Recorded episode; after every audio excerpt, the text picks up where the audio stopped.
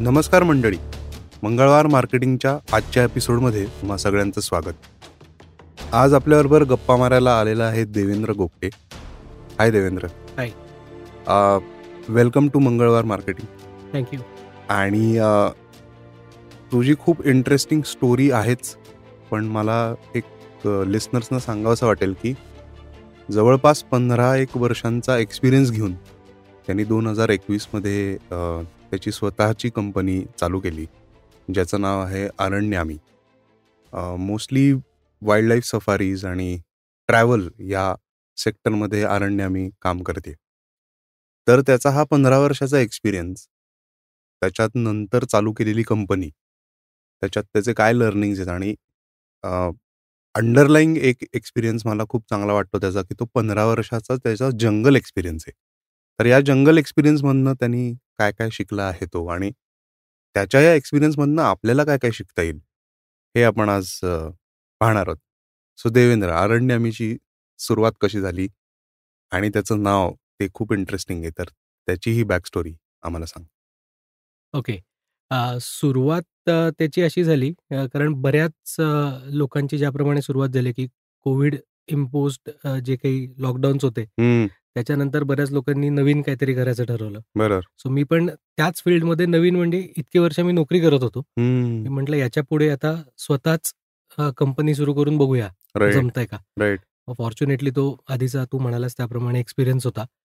आणि म्हणून मग मी I decided to go on my own right. आणि ही कंपनी सुरू केली. Right. Aranyami wilderness safaris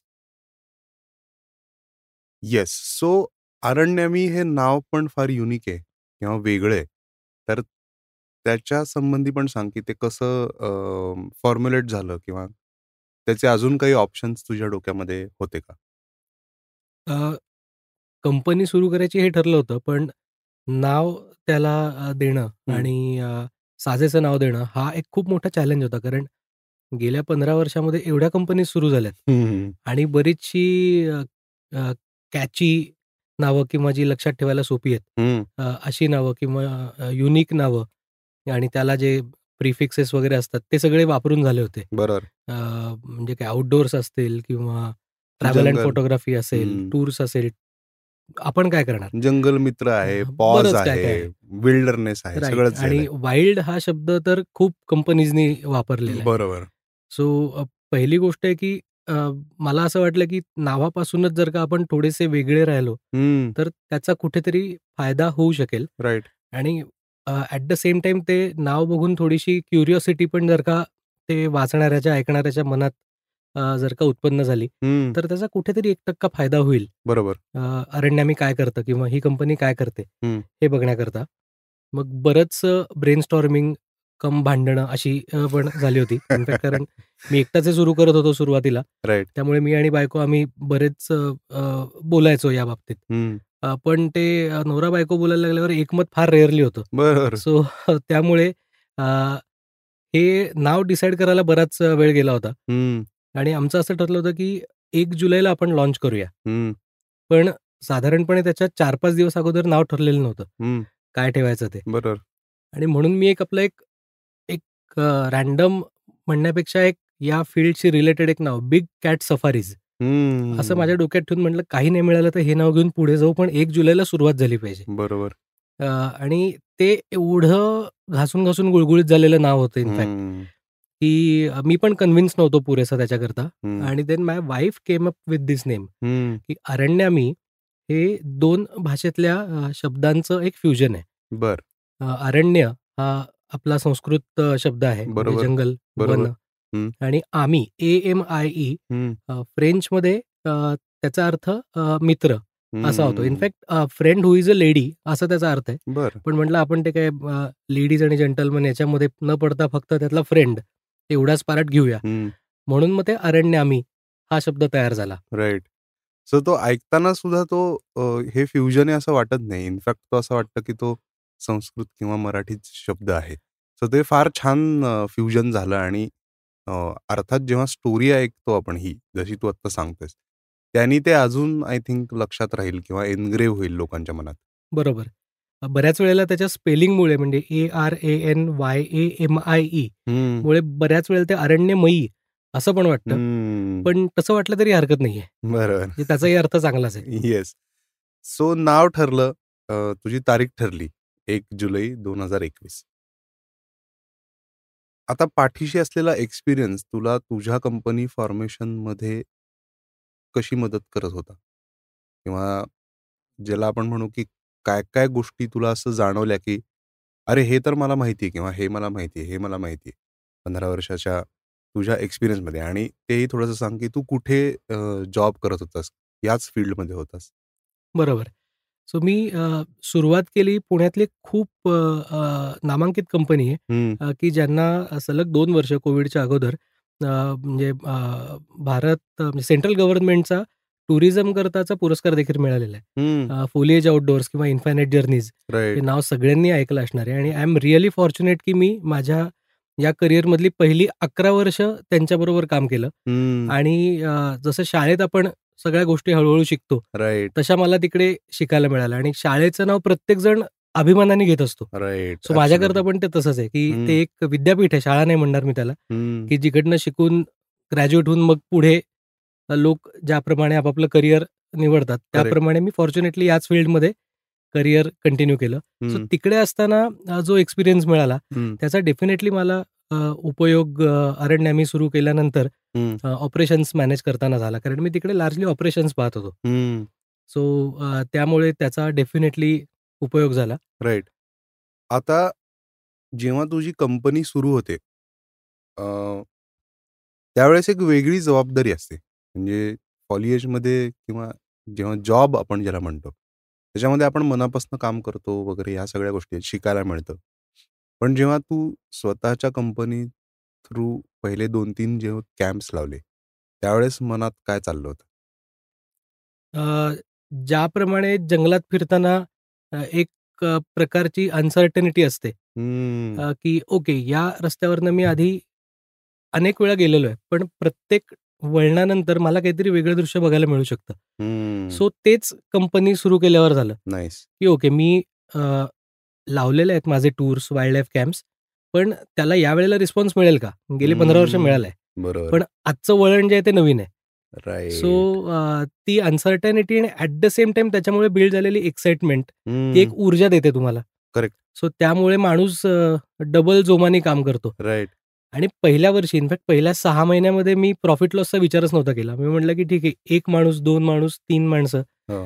जेवढे लोक येतील त्यांच्याबरोबर आपण अनाऊन्स केलेली ट्रिप न्यायची कॅन्सल करायच्या नाहीत. बरोबर.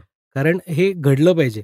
आपण कॅन्सलच जास्त करत बसलो तर आपल्याला याच्यापुढे जाता येणार नाही बरोबर बरोबर. सो त्याप्रमाणे फर्स्ट सिक्स मंथ्स गेले.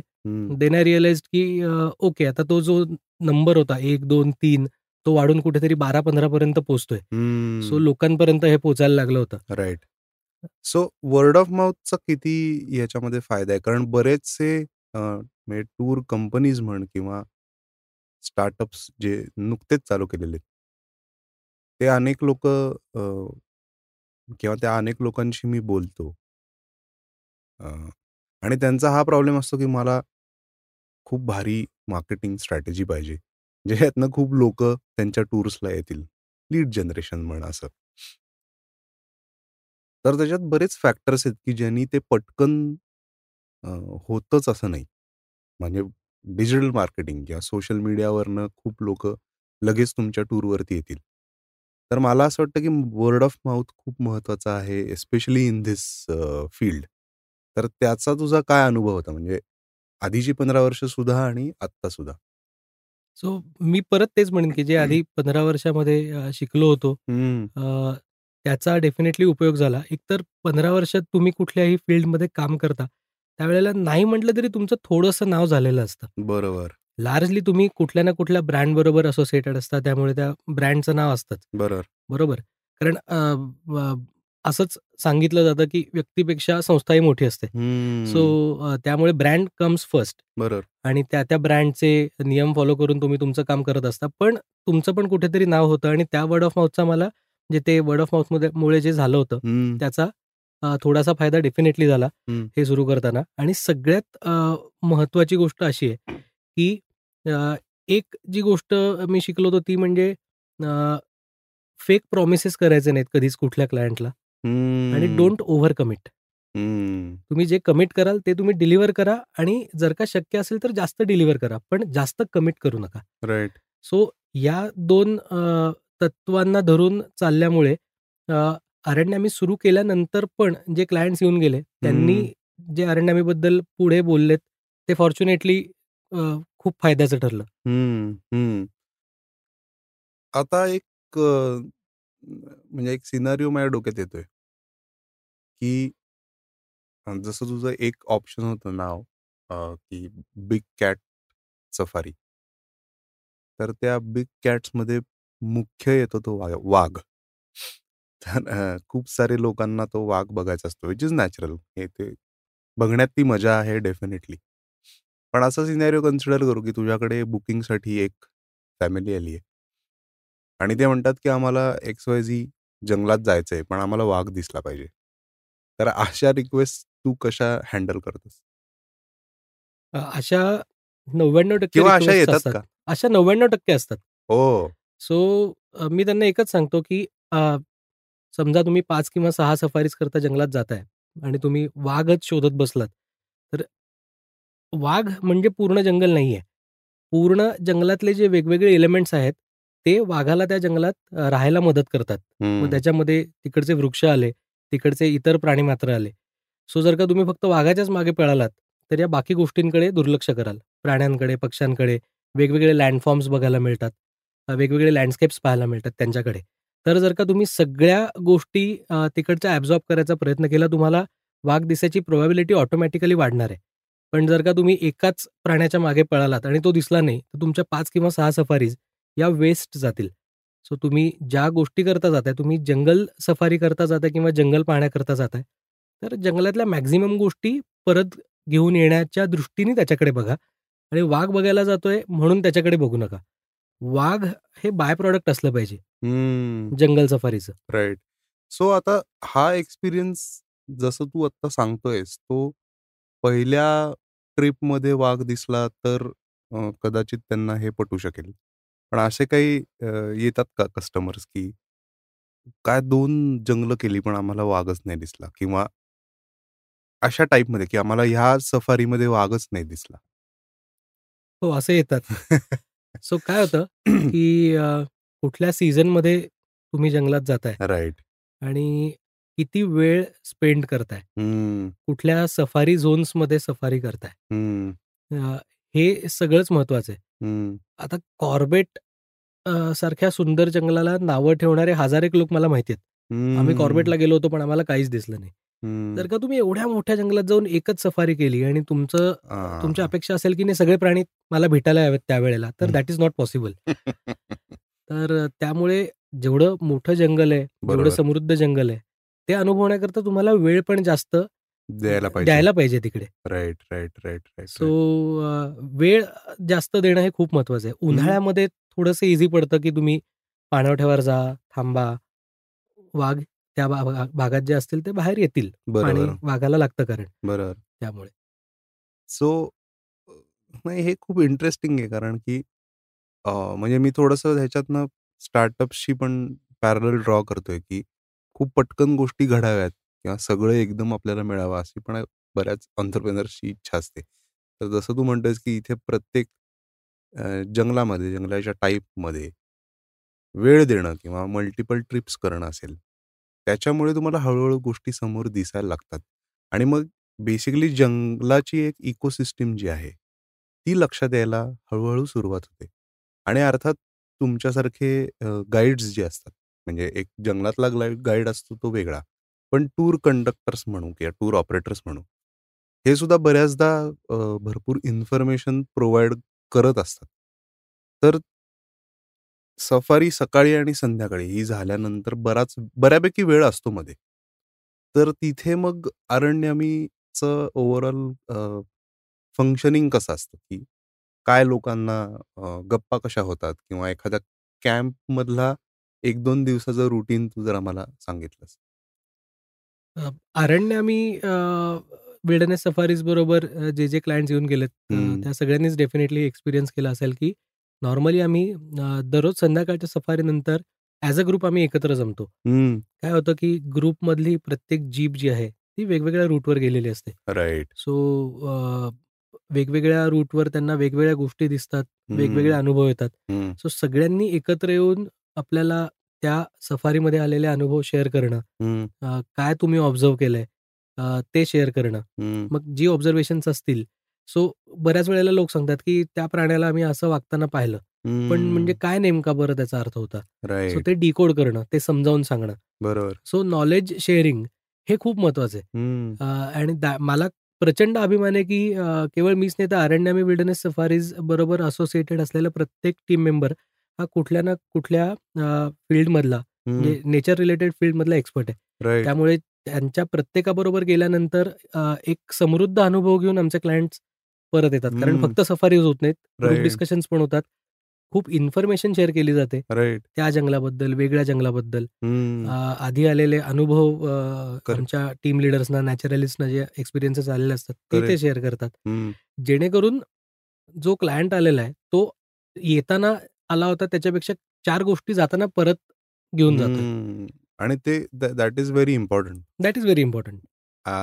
So आता कॅम्प मधला किंवा जेव्हा जेव्हा एखादी टूर असते, त्यातला एखादा एक टिपिकल रेग्युलर दिवसाचं जर का शेड्यूल तू सांगितलंस, तर ज्या लोकांनी कॅम्प केलेलं नाही, त्यांना तो अंदाज येईल. कारण बऱ्याचदा फक्त कॅम्प म्हणजे दोन सफारी केल्या दिवसातनं असा एक बेसलाईन बऱ्याच लोकांना वाटते. ज्या ज्या लोकांनी जंगलात सफारी केलेली नाही, त्यांच्यासाठी म्हण किंवा ज्या लोकांनी केली आहे, तर त्यांना परत एक बारीकशी आठवण करून द्यायला.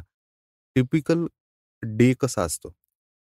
टिपिकल डेचं रुटीन हे आपल्या शहरातल्या जीवनातल्या रुटीनपेक्षा हे खूप वेगळं असतं. आपण होतं काय, की शहरामध्ये राहताना आपण उशिरापर्यंत जागतो. सकाळी सात आठ वाजता उठतो. पटकन जिमला जाऊन येतो किंवा टेकडीवर जाऊन येतो आणि मग आपलं दहा वाजल्यापासून जे काम आहे ते सुरू होतं. कुठल्याही वाईल्ड सफारीला गेल्यानंतरचं तुमचं जे रुटीन आहे ते एक्झॅक्टली याच्या ऑपोझिट आहे, की तुम्ही रात्री लवकर एकतर झोपलं पाहिजे. कारण तुम्हाला पहाटे मी चार वाजता उठवणार आहे. कारण आपल्याला पाच वाजता निघून ज्या जंगलात आपण जाणार आहोत, त्या एंट्री गेटवर पहिल्या चार पाच सफारी व्हेकल्समधले आपलं व्हेकल पाहिजे. सो त्याकरता तिकडे पंक्च्युअल राहण्याकरता कारण नेचर कोणाकरता थांबणार नाहीये. होतं काय, की हे बिग कॅट्स बऱ्याच वेळेला अर्ली मॉर्निंग आणि लेट इव्हिनिंग जास्त मुवमेंट करतात. सो तुम्ही जर का वेळेत जंगलात गेलात पहाटे, तर तुम्हाला ते दिसायची प्रोबॅबिलिटी जास्त आहे as compare to rest of the day. So त्याकरता त्या वेळा फॉलो करणं आणि दुसरी महत्वाची गोष्ट म्हणजे जंगलातले सगळे बहुतांशी रस्ते म्हणजे आता ताडोबातला काही भाग सोडला, तर बहुतांशी रस्ते हे मातीचे आहेत. सो रात्री त्या मातीतल्या रस्त्यांवरनं कोण कोण फिरलं, ते त्यांच्या अस्तित्वाच्या खुणा तिकडे सोडून जातात. So it's like reading a newspaper.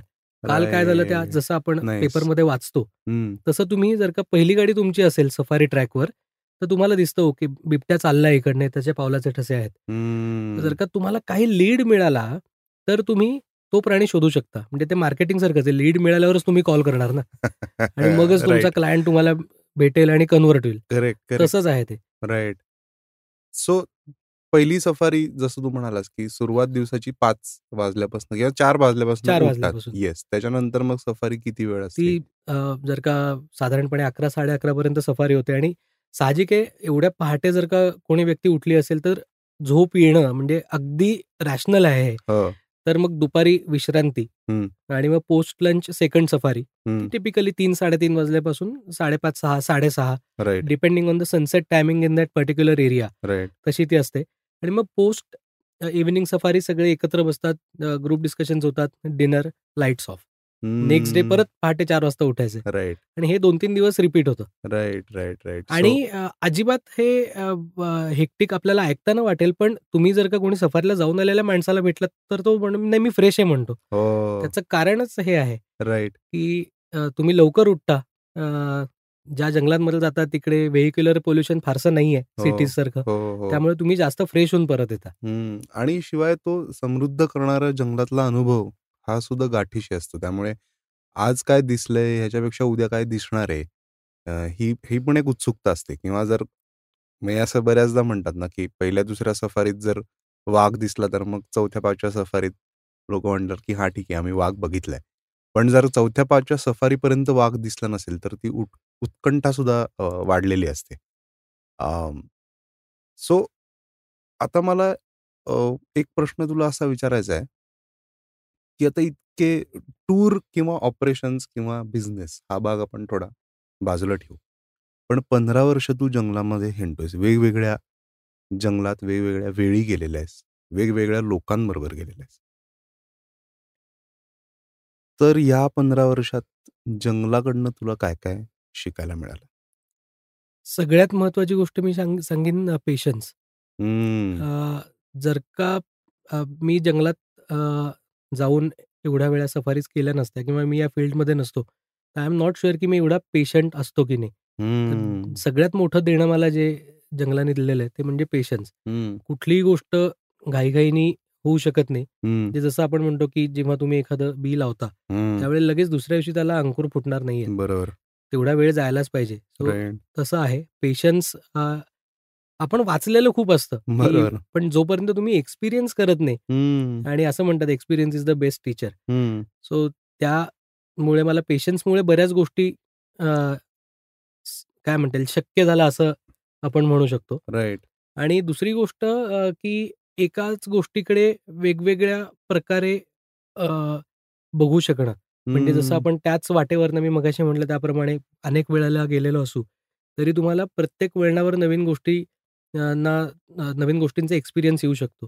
So तुम्हाला जंगल पण वेगवेगळ्या गोष्टींकडे वेगवेगळ्या प्रकारे बघायला शिकवतं. त्याच एलिमेंट्सकडे बरोबर. सो तेच की तुम्ही जरा जास्त दोन तीन अँगल्सने आणखीन विचार करू शकता. राईट राईट सो या दोन गोष्टी मला वाटतं की खूप महत्त्वाच्या आहेत ज्या निसर्गाने किंवा जंगलाने शिकवल्यात. अमेझिंग आता हा प्रश्न विचारणं काय म्हणतात त्याला? तू हा डॉज पण करू शकतोस. कारण तसा सोपा प्रश्न आहे की आवडतं जंगल कुठलं? किंवा तू असंही म्हणशील की अरे खूप आवडतं पण गिवन अ चॉईस तू कुठलं जंगल निवडशील आणि का? मी डॉज करणार नाही हा प्रश्न डेफिनेटली. काय होतं की मगाशी तू वाघाचा उल्लेख केलास की म्हणजे म्हणजे भारतातल्या वाईल्ड लाईफचा किंवा जगभरातल्या वाईल्ड लाईफ मधला अत्यंत महत्त्वाचा प्राणी म्हणजे वाघ आहे. आणि त्याला लहानपणी मी पेशवे पार्कमध्ये खूप वेळा पाहिला होता. किंवा सर्कस याची त्यावेळेला जेव्हा त्यात वाघ सिंह असायचे त्या सर्कशीमध्ये पण पाहिला होता. पण ज्या जंगलात मी पहिला वाघ पाहिला वाईल्ड टायगर ज्याला आपण म्हणू की जो कुठल्याही प्रकारचा कॅप्टिव्ह नाहीये तर ते जंगल डेफिनेटली माझ्या खूप जवळच आहे आणि ते माझं फेवरेट आहे. That is Bandhavgarh. सो मला अजूनही तारीख लक्षात आहे की चोवीस मे दोन हजार सहा या दिवशी मी पहिल्यांदा आयुष्यात वाघ पाहिला होता. चोवीस मे दोन हजार सहा. त्याच्या अगोदर मी ताडोब्याला जाऊन आलो होतो.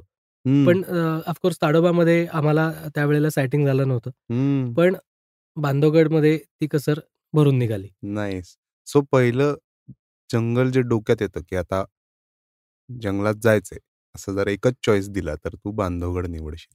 कधीही. काय स्पेशल आहे बांधवगडचे जंगल? बांधवगडच्या जंगलाच्या बाबतीत बोलायचं झालं तर तिकडे असलेली हॅबिटॅट डायव्हर्सिटी मला प्रचंड आवडते. म्हणजे ऑफकोर्स त्या प्रत्येक जंगलाचे फॉरेस्ट डिपार्टमेंटनी झोन्स वगैरे केलेले असतात त्यांच्या बेटर मॅनेजमेंट करता.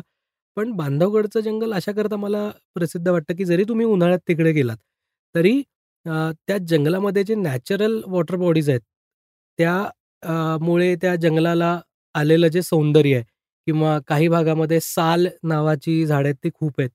तो सालमुळे असलेलं सुंदर जंगल काही ठिकाणी बांबू आहे काही ठिकाणी ओपन मेडोज आहेत काही ठिकाणी छोट्या टेकड्या आहेत किंवा बांधवगडमध्ये माणसांचा पण आधी माणसं आधी राहिली होती तिकडे.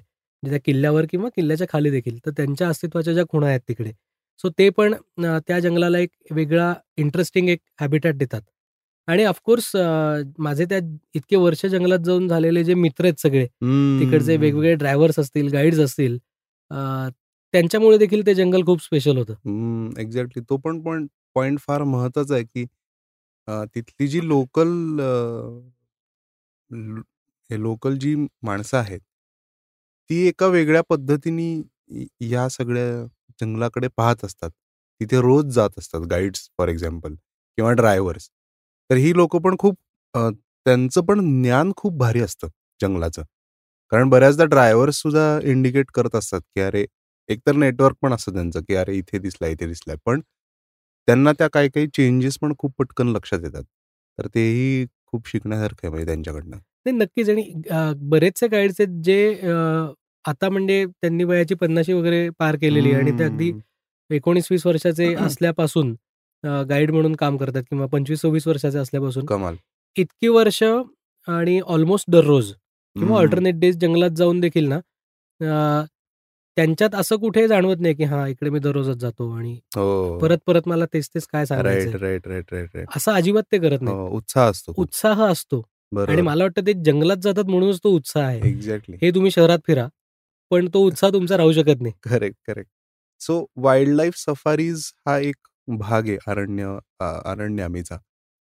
तर अजून काही ऑफरिंग आहेत किंवा तुम्ही अजून कसं बिल्ड करताय किंवा ओव्हरऑल टीम एक्सपॅन्शन आता माझ्या मते होत असेल तर या सगळ्या गोष्टींकडे तुम्ही कसं बघताय? म्हणजे तुमची टीम रादर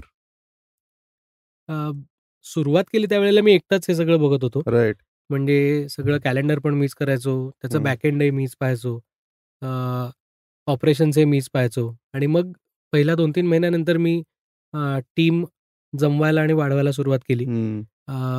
अरण्यामीला वर्ष होऊन गेल्यानंतर पहिला फुल टाइमर अरण्यामी बरोबर असोसिएट झाला एक अत्यंत उत्कृष्ट नॅचरलिस्ट आहे पुण्यातला अमेय चंद्रचूड म्हणून. त्याच्यानंतर आम्ही थोडंसं आजकाल काय सोशल मीडियामध्ये मागे राहून चालत नाही. त्यामुळे सोशल मीडिया बघण्याकरता एक छोटी टीम दोघा दोघा तिघांची अपॉइंट केली. आणि आता होतं काय की फक्त वाईल्ड लाईफ सफारीजच आम्ही ऑफर करतो. त्यामुळे बाकीचा जो टुरिझमचा पार्ट आहे म्हणजे वाईल्ड लाईफ टुरिझम हे खूप छोटं आहे इंडियाचा जर का विचार केला तर. आणि बघण्यासारख्या बाकीच्या जागा पण खूप आहेत. बरोबर. सो तिकडे पण सर्व्हिसेस देता याव्यात.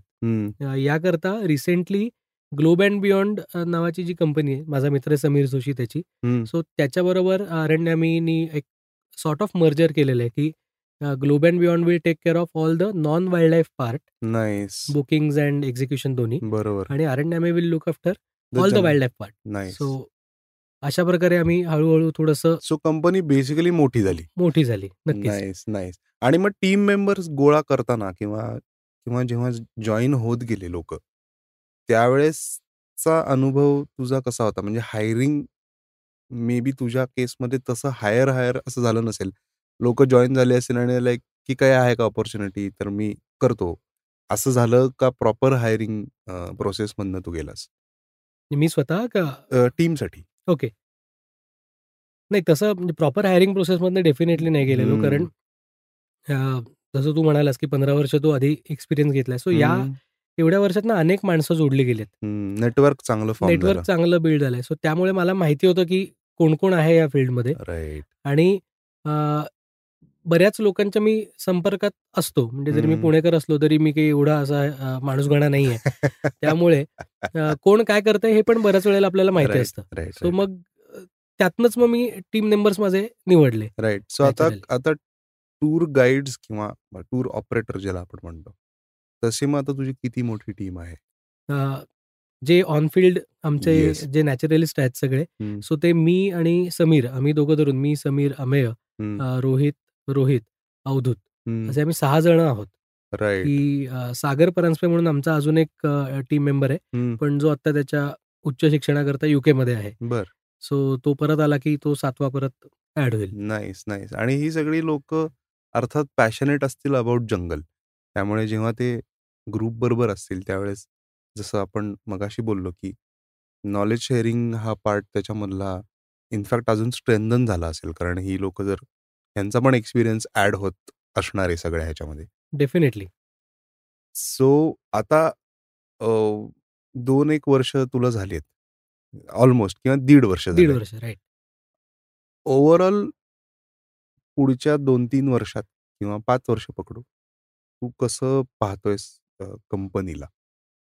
वाईल्ड लाईफ एक्सपिरियन्स हा एक भाग जरी सोडला पण ओव्हरऑल कंपनीचं पिक्चर काय आहे तुझ्या डोक्यात? किंवा do you have any goal which you want to achieve? तसं तर तो फाईव्ह इयर्स प्रोग्रेशनचा प्लॅन डे वन पासूनच रेडी होता. सो अनफॉर्च्युनेटली अजून तो मी रिव्ह्यू केला नाहीये बट आय एम शुअर जेव्हा मी रिव्ह्यू करता बसीन त्यावेळेला आत्तापर्यंत सरलेलं दीड वर्ष हे त्या एक्सेल शीटपेक्षा डेफिनेटली चांगलं असणार आहे. कारण मला माहिती आहे की काय फिगर्स मी डोक्यासमोर ठेवल्या होत्या डोळ्यासमोर ठेवल्या होत्या. करेक्ट आणि आतापर्यंत काय अचीव्ह झालेलं आहे. पण moving ahead I would definitely like to stress more on the international tours भारतात ऑफकोर्स जंगलं आहेत पण भारताबाहेरची जंगलं देखील किंवा भारताबाहेरच्या ज्या वेगवेगळ्या इकोसिस्टीम्स आहेत त्या देखील बघणं फॉर एक्झाम्पल केनिया टांझानिया आम्ही करतोच आहोत. हम्म, पण अ, झिम्बाब्वे आणि झांबिया सारख्या देशांमध्ये देखील अमेझिंग वाईल्ड लाईफ आहे. हम्म, बोट्सवानामध्ये अमेझिंग वाईल्ड लाईफ आहे. राईट तिकडे देखील अ, स्वतः जाऊन येणं आणखीन लोकांना घेऊन जाणं हम्म, अ, ह्यावर अ, परिश्रम घेणं हम्म, आणि अ, जास्त लोकांना नेणं हा पुढच्या पाच वर्षातला गोल आहे असं म्हटलं तरी चालेल. राईट म्हणजे अभ्यास अजून भरपूर करायचा आहे तुला. हा म्हणजे अभ्यास झालेला आहे प्रॅक्टिकल आव, आता प्रॅक्टिकली केनिया आणि टांझानियाचे प्रॅक्टिकल्स पण झालेले आहेत. नाईस नाईस बाकी देशांचं राहिलंय. सो एन अपकमिंग टूर्स लोकांना कुठे बघायला मिळतील किंवा जे लिस्नर्स आहेत ज्यांना इंटरेस्ट आला असेल किंवा तुझ्यापर्यंत पोचायचं असेल तर कुठे कुठे तुमचा प्रेझेन्स आहे किंवा ओव्हरऑल नवीन टूर्सचे अपडेट्स त्यांना कुठे मिळतील? काही न्यूज लेटर वगैरे आहे का? नाही न्यूज लेटर तरी करंटली आम्ही पाठवत नाही आहोत कोणालाच. पण हम्म. आमची जी वेबसाईट आहे हम्म. ती अ, आत्ता जून पर्यंतच्या टूर्सनी अपडेटेड आहे. हम्म, अ, आणि अ, सगळ्यांना मला अ, अ- अत्यंत मनापासून अ, सांगायचं आहे की वाईल्ड लाईफ सफारीज बुक करताना किमान दोन ते तीन महिने हम्म, अगोदर बुक करायला लागतात. त्याचं कारण असं आहे की प्रत्येक जंगलात सकाळच्या आणि संध्याकाळच्या स्लॉटमध्ये जेवढ्या जीप्सना प्रवेश दिला जातो तो नंबर खूप लिमिटेड आहे. हम्म, बऱ्याच वेळेला आमच्याकडे हां आम्हाला दहा दिवसांनी सफारीला जायचं आहे अशा इन्क्वायरीज येतात. हम्म, पण जर का सफारी परमिट्सच अवेलेबल नसतील तर आम्ही त्यांना सफारीज नाही देऊ शकत. बरोबर. म्हणजे बाकी सगळ्या अरेंजमेंट्स होतील. त्यांची एअर बुकिंग्स होतील हॉटेल बुकिंग्स होतील पण सफारीच मिळाली नाही. बरोबर. तर काय उपयोग त्या वाईल्ड लाईफ हॉलिडेचा बरोबर. सो त्यामुळे अ, सगळ्यांना एकच रिक्वेस्ट आहे की if you are planning for a wildlife holiday this season उन्हाळ्यामध्ये वगैरे अ, तर तुम्ही आत्ताच त्याचं बुकिंग करा. आणि त्याचा दुसरा फायदा असा आहे की आत्ता फ्लाईट तिकीट्स पण चांगल्या रेटनी मिळतात. चीप असतात. As compared to your last minute decisions bookings. बरोबर. सो आणि झोन्स पण चांगले मिळतात. सो ओव्हरऑल जो एक्सपिरियन्स येतो तुम्हाला तो जास्त चांगला व्हायला मदत होते. राईट तुझी वेबसाईट आणि इंस्टाग्राम हँडल किंवा अशा सगळ्या गोष्टी आपण एपिसोडच्या डिस्क्रिप्शनमध्ये टाकूच so that people can definitely refer लोकांपर्यंत पोचण्यात किंवा अ, ज्याला आपण रीच म्हणतो तुझा कॉन्टेंट तुझे टूर्स याच्यात तुला काही चॅलेंज जाणवतोय का? As a. फाउंडर नाही डेफिनेटली जाणवतोय. कारण अ, काय आहे की सिमिलर सर्व्हिसेस ऑफर करणारे बऱ्याच कंपनीज आणि बरेच इंडिव्हिज्युअल्स देखील अ, आज पुण्या मुंबईमध्ये आहेत.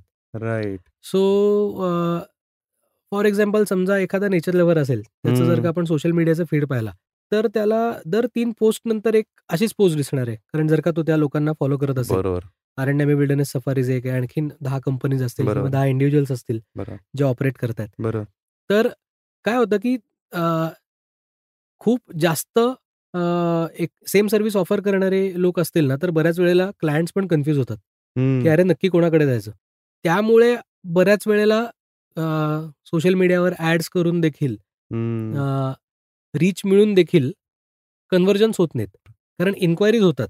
बरोबर. इन्क्वायरीज खूप असतात ट्रिमेंडस. म्हणजे we are overloaded with inquiries. Hmm. आणि त्यांना वेळच्या वेळी रिप्लाईज वगैरे पण जातात. पण काय होतं जेव्हा तुम्हाला सेम सर्व्हिस ऑफर करणारे दहा लोक आहेत ना एक क्लायंट दहा लोकांकडे इन्क्वायरी करतो. आणि मग दहा लोकांकडनं रिप्लाय येत बसेपर्यंत कोणाकडे एकाकडे कन्फर्म समजा केलं तर by the time that client confirms the booking. म्हणजे आमच्याकडे जर कन्फर्म केलं तर त्यावेळेला as I said safari permits नसतील तर उपयोग काय? सो हा जो वेळ आहे तो बऱ्याच वेळेला वाढतो. आणि तो कसा शॉर्टन करता येईल हे सध्या सोल्युशन आम्ही शोधतोय. येस आता इथे ॲज अ कस्टमर किंवा ॲज अ कन्झ्युमर याच्या दृष्टीने जर का विचार केला तर तू काय सांगशील की काय टाईपचे फिल्टर्स लोकांनी लावले पाहिजेत? In order to cut down number of places where you enquire तुम्ही ह्या चार पाच गोष्टी बघा. ती जर कंपनी किंवा ती अरण्यामीच स्पेसिफिकली नाही कुठली ह्या जर ऑफरिंग येत असतील किंवा हे जर एक्सपिरियन्सेस तुम्हाला मिळत असतील तर तुम्ही डेफिनेटली बुक करा तिथे आणि तसं अरण्यामीचं त्या पॅरामीटर्समध्ये कुठे बसतंय मला वाटतं मी लावण्यापेक्षा अं, क्लायंट्सच हे फिल्टर लावतात आणि फर्स्ट अँड फॉरमोस्ट फिल्टर. भारतामधला कॉस्ट हा आहे हो. सो काय आहे की कॉस्ट एका पर्टिक्युलर कॉस्टच्या आत तुम्ही ऑपरेट करू शकत नाही. कारण काय होतं की कुठलीही सर्व्हिस द्यायची म्हटली. तर ती फ्री तर मिळत नाही. बरोबर. त्याला कॉस्ट लागतेच. बरोबर. सो फॉर एक्झाम्पल तुम्ही नागपूरहून कान्हाला जाताय. बरोबर. बरोबर. तर तुम्ही नागपूरहून कान्हाला जाताना तुम्ही एका इनोव्हामध्ये सहा लोकांना ठेवताय का चारच लोकांना ठेवताय? हे नुसती कॉस्ट बघून कळत नाही. करेक्ट तो पाच सहा तासाचा जो प्रवास आहे त्यातला ट्रॅव्हल कम्फर्ट देखील महत्त्वाचा आहे. बरोबर. सो तिकडे जर का मी सहा किंवा सात लोक एका गाडीत भरले तर पाच सहा तासानंतर ज्या वेळेला ते कानाला पोचले आम- आंबलेले असतील ते लोक. एक्झॅक्टली सो तो तो देखील ट्रॅव्हल कम्फर्ट महत्त्वाचा आहे. करेक्ट तुम्ही कुठल्या रिसॉर्ट्समध्ये राहता? तुम्ही नंबर ऑफ सफारीज किती करता? हम्म. तुमच्याबरोबर कोण एक्सपर्ट्स आहेत? ते बरोबर. प्रोफेशनल आहेत का? Are they running this business professionally? Right. जो माणूस किंवा जी कंपनी फुल टाइम हे करते प्रोफेशनली डेफिनेटली त्या माणसाचे किंवा त्या ऑर्गनायझेशनचे ओव्हरहेड्स आणि प्रॉफिट मार्जिन्स त्यात असतात. त्यांनी कॉस्ट वाढते. बरोबर पण आपण प्रोफेशनल्सकडे उगाच जात नाही ना. एक्झॅक्टली म्हणजे जर का तुमच्या घरी कुठलं फंक्शन आहे आणि तुम्हाला चला फॉर एक्झाम्पल आजकाल एंगेजमेंटला देखील केक कापायची पद्धत आहे. तर तुम्ही कयानीतला मावा केक आणत नाही ना तिकडे. तुम्ही एक्झॅक्टली कुठल्या तरी छान डेकोरेटिव्ह केक बनवणाऱ्या आर्टिस्टकडनं प्रोफेशनल शेफकडनं तो बनवून घेता राईट सो कारण त्याच्यामागे त्यांचा एक्सपर्टीज असतो. आता अरण्यामीच्याच बाबतीत बोलायचं झालं तर अरण्यामी ऑन पेपर दीड वर्ष जुनी कंपनी आहे. हो. पण मी स्वतः पंधरा अधिक दीड म्हणजे साडेसोळा वर्ष या फील्डमध्ये आहे. एक्झॅक्टली तो एक्सपिरियन्स आहे. माझे टीम मेंबर्स सगळ्यांचा जर का कलेक्टिव्ह एक्सपिरियन्स ऍड केला तर पन्नासहून जास्त वर्ष आमचा कलेक्टिव्ह एक्सपिरियन्स आहे. राईट हेच बाकीच्या प्रोफेशनल कंपनीजबद्दल देखील आहे. हे मला सांगायचं आहे हो. की ज्यांच्याकडे मी शिकलो त्या किंवा ज्यांच्याबरोबर मी काम केलं त्या हो. सगळ्या देखील अशाच आहेत. सगळे फुल टाइम प्रोफेशनल्स आहेत. फुल टाइम प्रोफेशनल्स बरोबर गेल्याने येणारा एक्सपिरियन्स हा डेफिनेटली वेगळा असणार आहे. Right right right right. नाही आणि ही खूप चांगली इन्साइट आहे कारण तू म्हणलास तसं की जर का कॉस्ट सेन्सिटिव्ह फक्त विचार करणारी लोक असतील तर तो फिल्टर ऑब्व्हियसली आहेच आहे. मग त्यातला एक्सपिरियन्स वगैरे हा नंतर चांगला पण वाटू शकतो किंवा वाईट वाटला तर दुसऱ्याकडे जाऊ शकतो. नाही let me tell you experience चांगला का वाईट हे तुम्हाला अनफॉर्च्युनेटली आज सोशल मीडियावर तुम्ही ट्रिपहून आल्यावर वाघाचा फोटो टाकता का नाही त्याच्यावर ठरतं. म्हणजे तुम्ही- तीस हजार रुपये खर्च करा आणि समजा वाघ दिसला नाही आणि तुम्ही तीन हजार रुपये खर्च करा एकच सफारी करा वाघ दिसला तर तो एक्सपिरियन्स जास्त चांगला असेल. मग तुम्ही अगदी कॅन्टरमधनं का गेलेले असेल. राईट आणि तुम्ही तिकडे राहायला जरी नाहीत तरी देखील. काय आहे? Unfortunately wildlife tourism is tiger driven today. आणि social media is a big culprit कारण वाघाच्या फोटोला लाईक मिळतात. तुम्ही रानगव्याचा फोटो टाका तेवढे लाईक्स मिळत नाहीत. प्रिसाइजली असं होतं. सो हे कुठेतरी थांबायला हवं आणि त्याकरता अरण्य आम्ही प्रयत्नशील आहे. म्हणजे आता आम्ही पण वाघाचे फोटो टाकतो. हो. पण आम्ही फक्त वाघच बघा असं म्हणत नाही. हो ऍटलिस्ट आहे. तेवढा चेंज आम्ही आमच्यापासून सुरू केला आहे. हे मला सांगताना अत्यंत आनंद होतोय. हो नाही अगदीच. आणि आय थिंक तुझी टीम आणि स्वतः तू खूप पॅशनेटली या प्रोजेक्टवरती काम करतात असं आपण म्हणूया. आणि जसे जसे अजून सफारी कॅम्प्स तुमच्या एक्सपिरियन्स बकेटमध्ये वाढतील तसं जसं हा चेंज जो तुला एक्सपेक्टेड आहे तो पण होईल. लोकही एका वेगळ्या पद्धतीने सफारी पाहायला लागतील अशी आपण आशा करूया. आणि मंगळवार मार्केटिंगतर्फे मायातर्फे अरण्य महिला खूप खूप खूप शुभेच्छा. काहीही मदत लागली तर डेफिनेटली मी आहे. आपण कधीही बोलू शकतो येस मी म्हणजे मार्केटिंगशी रिलेटेड मी तुला भरपूर त्रास देणार आहे अरे. नक्की. आणि म्हणजे मजा येईल काम करायला.